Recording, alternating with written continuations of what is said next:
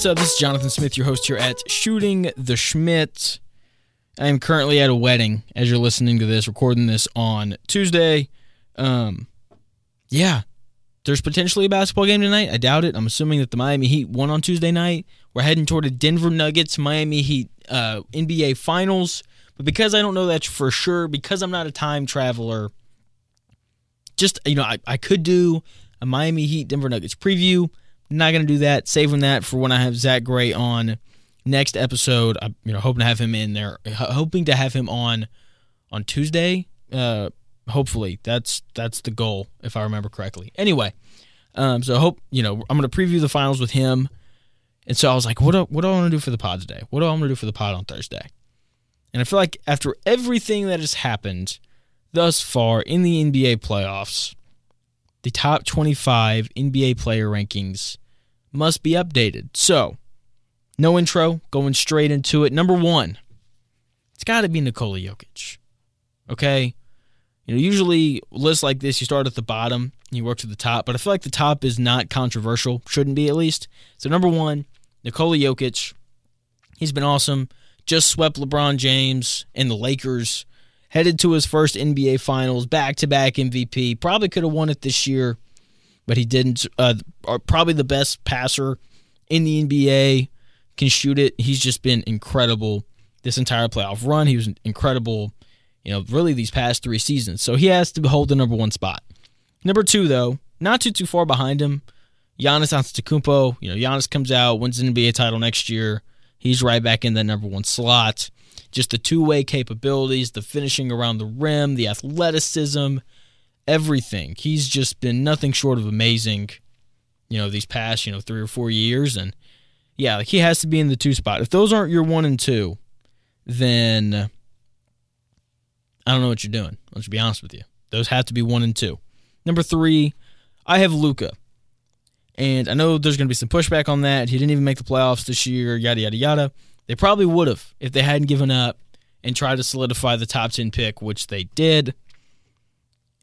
Look, he's the best offensive player in basketball.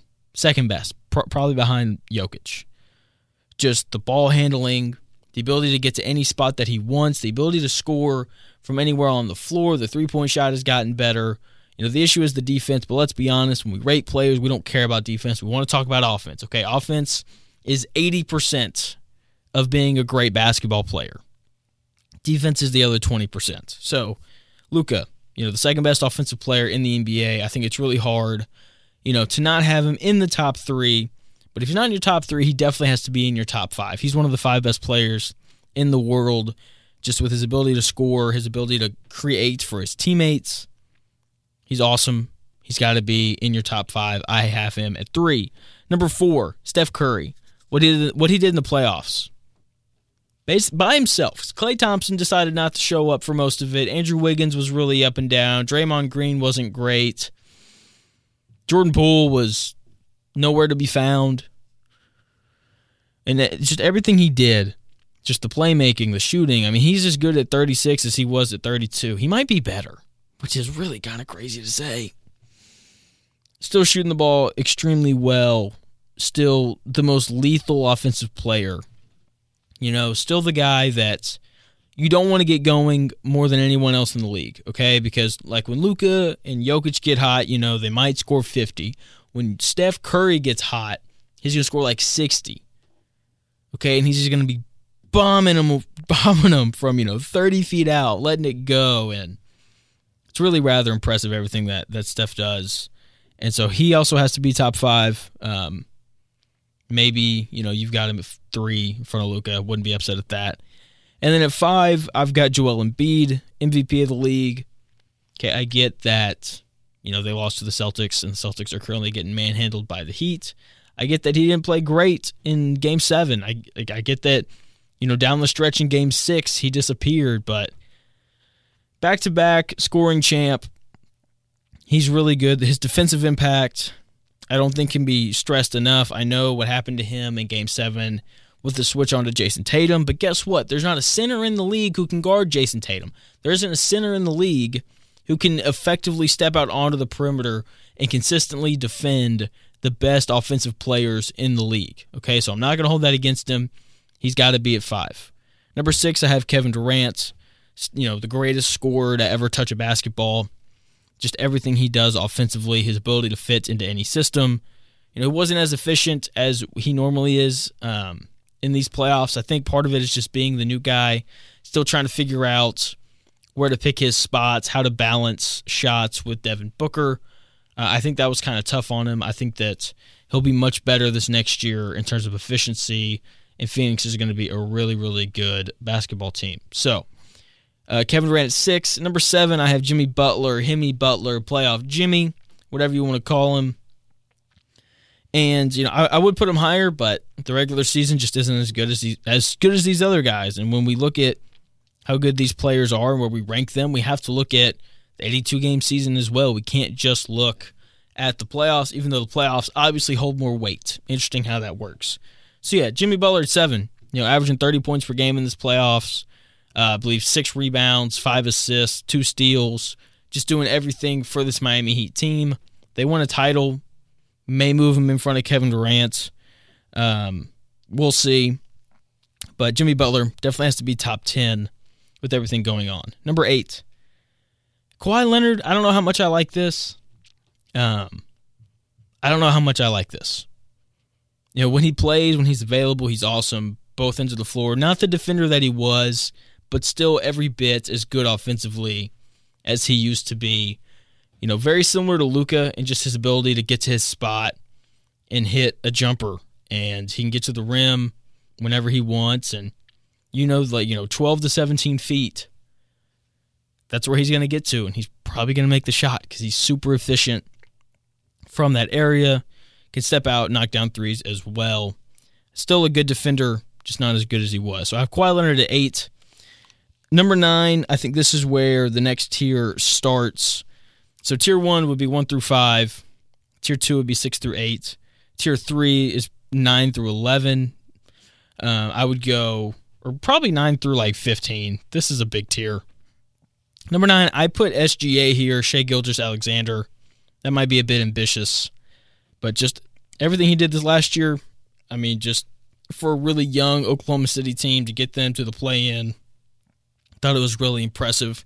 Has that similar Kawhi ability on the offensive side of the ball to just get to his spot 12 to 15 feet away from the basket and get a bucket. I mean, he is just he's really good at doing that, and he's able to do that at will. We saw that a lot this year. I want to see him shoot more threes because at the end of the day, like this is you know a league where you've got to be able to knock down three point the three point shot, and he's taking under two a game. Like that has to increase at some point in order for them to have a chance. It doesn't have to be you know six, seven, eight threes a game, but it needs to be closer to four or five, right? Because he's a capable shooter he should be able to knock those down. So I'd like to see him take a few more threes, but for as of right now, where that Oklahoma City team is at, with him being their best player, they're in a very, very good spot. Number 10, I have Jayson Tatum. And I know people are upset with Jayson Tatum right now, but look, he's still a two way guy. He still scored 51 in a game seven to put away the 76ers. Okay? Sorry that with an with a bad head coach, he isn't putting up crazy numbers against the best coach in the league, against one of the best defensive teams in the league. Sorry, he's not doing it. When the coaching and the adjustments just aren't there. So, Jayson Tatum at 10. Number 11, I have Devin Booker. Didn't like him at 11, but I think this is where he belongs.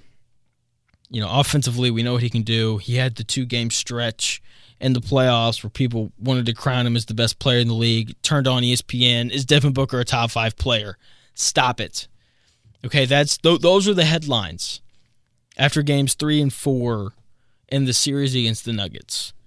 And look, you know that's what people do. They they overreact, but he's still, you know, an average defender at best. And look, he's not going to average, you know, 45 points a game. That's just that's just not going to happen. So very average player, not average, excuse me, very average defensively, really good offensively. What you see is what you get. We know what we're getting from Devin Booker. 12, I have LeBron James. Just, you know, not not what he was, obviously, but still a really good player. Was the best player on that Lakers team. You know, had a fantastic game before 40, 10, and 9. Hard to really you know argue everything that he's done. So he's just he's been really impressive, you know, given his age and I, doesn't look like he's going to slow down. So, um, yeah, that's LeBron James at twelve. At thirteen, I've got Anthony Davis. Look, when he's up, he's up. When he's engaged, he is one of the best players in the league. But the issue is he's not always engaged and he doesn't always play. So that's why that's why that's why you got to knock him. Um, when he's healthy, though, he's up there with the Jokic's and the Embiids of the world in terms of best big men in the world. Number 14, I have Damian Lillard. He was really good this year. He just played in Portland for a bad Trailblazers team, so we didn't pay him much attention. But yeah, he was really good this year. Continues to be good. Um, we know what he's done in the playoffs, not being afraid of the moment. Hopefully, we can get him to LA, get him to play with LeBron, and just kind of see what he can do. See if he can go and get a ring. Uh, number 15, I put De'Aaron Fox. I think he was just awesome this last year. Love what he brings offensively, the playmaking, the scoring, his ability to shoot the ball. He has such good touch from all over the floor. Um, I think people really kind of realize what kind of player he is in that Golden State series, just given everything that he did. You know, the clutch player of the year, like not afraid of the moment, getting downhill, getting to the rim whenever he wants with that speed. You know, hit being able to hit that pull up 12 to 15 foot jumper I mean, De'Aaron Fox, really, really good basketball player, deserves to be at number 15. Number 16, I have Jaylen Brown. I would have him higher, but turns the ball over too much. And defensively hasn't been what he should be in these playoffs. So I had to knock him for that. Uh, not super efficient. I mean, he's just not in a great spot right now in just the way that people view him. So I've got Jaylen Brown at 16. 17, I have Donovan Mitchell strictly an offensive player who didn't get out of the first round, you know, hadn't made it out of the first round these past few years, whether he's in Utah or Cleveland. So I've got him here at 17. You know, he's a very average defensive player, pretty similar to Devin Booker. He's just a lesser version of that. 18, I have Ja Morant. Doesn't shoot the ball consistently enough for me in a league where you have to be able to shoot the basketball if you want to win. So why I've got him at 18. 19, Domantas Sabonis you know, he's the uh, the Walmart version of Jokic. Okay, he's a he's a big who can turn his back to the basket, score in and around the hoop, passes the ball extremely well, struggles defensively, but is usually in the right position. Um, so yeah, 19, Domantas Sabonis, really good player. 20, I have Anthony Edwards. Love his game, love the explosiveness, love the jump shot, love how unafraid he is. Just young, needs to develop as a playmaker in order to rise on this list. So I've got Anthony Edwards at 20. 21, I put Zion Williamson here. I'd have him way higher if he actually played. Just the athleticism is unmatched. He's the most unique player in the NBA, given the body type and the explosiveness and everything that he has. When he plays for the Pelicans, they are one of the best teams in the league, but he doesn't play for the Pelicans. That's the issue. That's why I have him at 21. He's got to stay on the floor in order to rise. 22, I have Jamal Murray. Love his game. I love his game so much. Not afraid to take big shots, can knock down an open three, runs a great two man game with Jokic, runs a great screen and roll as the ball handler. Just great in those dribble handoffs, being able to come into it and get a shot off. Uh, works hard defensively, um, probably lacking a little bit due to you know his lack of length and size defensively. But look, works hard, tries hard. I, I can respect that. Um, good passer. Love his game. I think, you know, this is the best we've seen him since the bubble. You know, he's finally fully healthy, finally back in rhythm. Really, the entire second half of the season, he's been really good. Um, he's just, you know, played in Denver, and people didn't want to watch Denver until they made the playoffs. Anyway, that's beside the point. Jamal Murray at 22. I put Jalen Brunson at 23. He's been really good. Probably should have been an all star. Could have been third team All NBA, maybe. Playing on a limited Knicks roster. You know, he's the best offensive player, finds a way to get guys involved. Just finds a way to score. I mean, he's he's really good. I hate that he's not Mav anymore, but it's fine. It's fine. So leaving him there at 23. At 24, I've got Paul George, one of the better two way players in the league. And at 25, I have Trae Young just the way that he gets his teammates involved, the playmaking ability, I feel like I had to have him on here.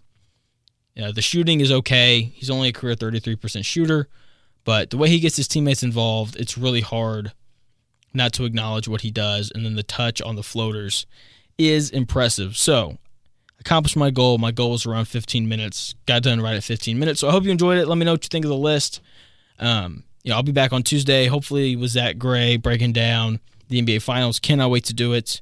Hope you enjoyed it. Hope you agree with my list. If not, feel free to tweet at me.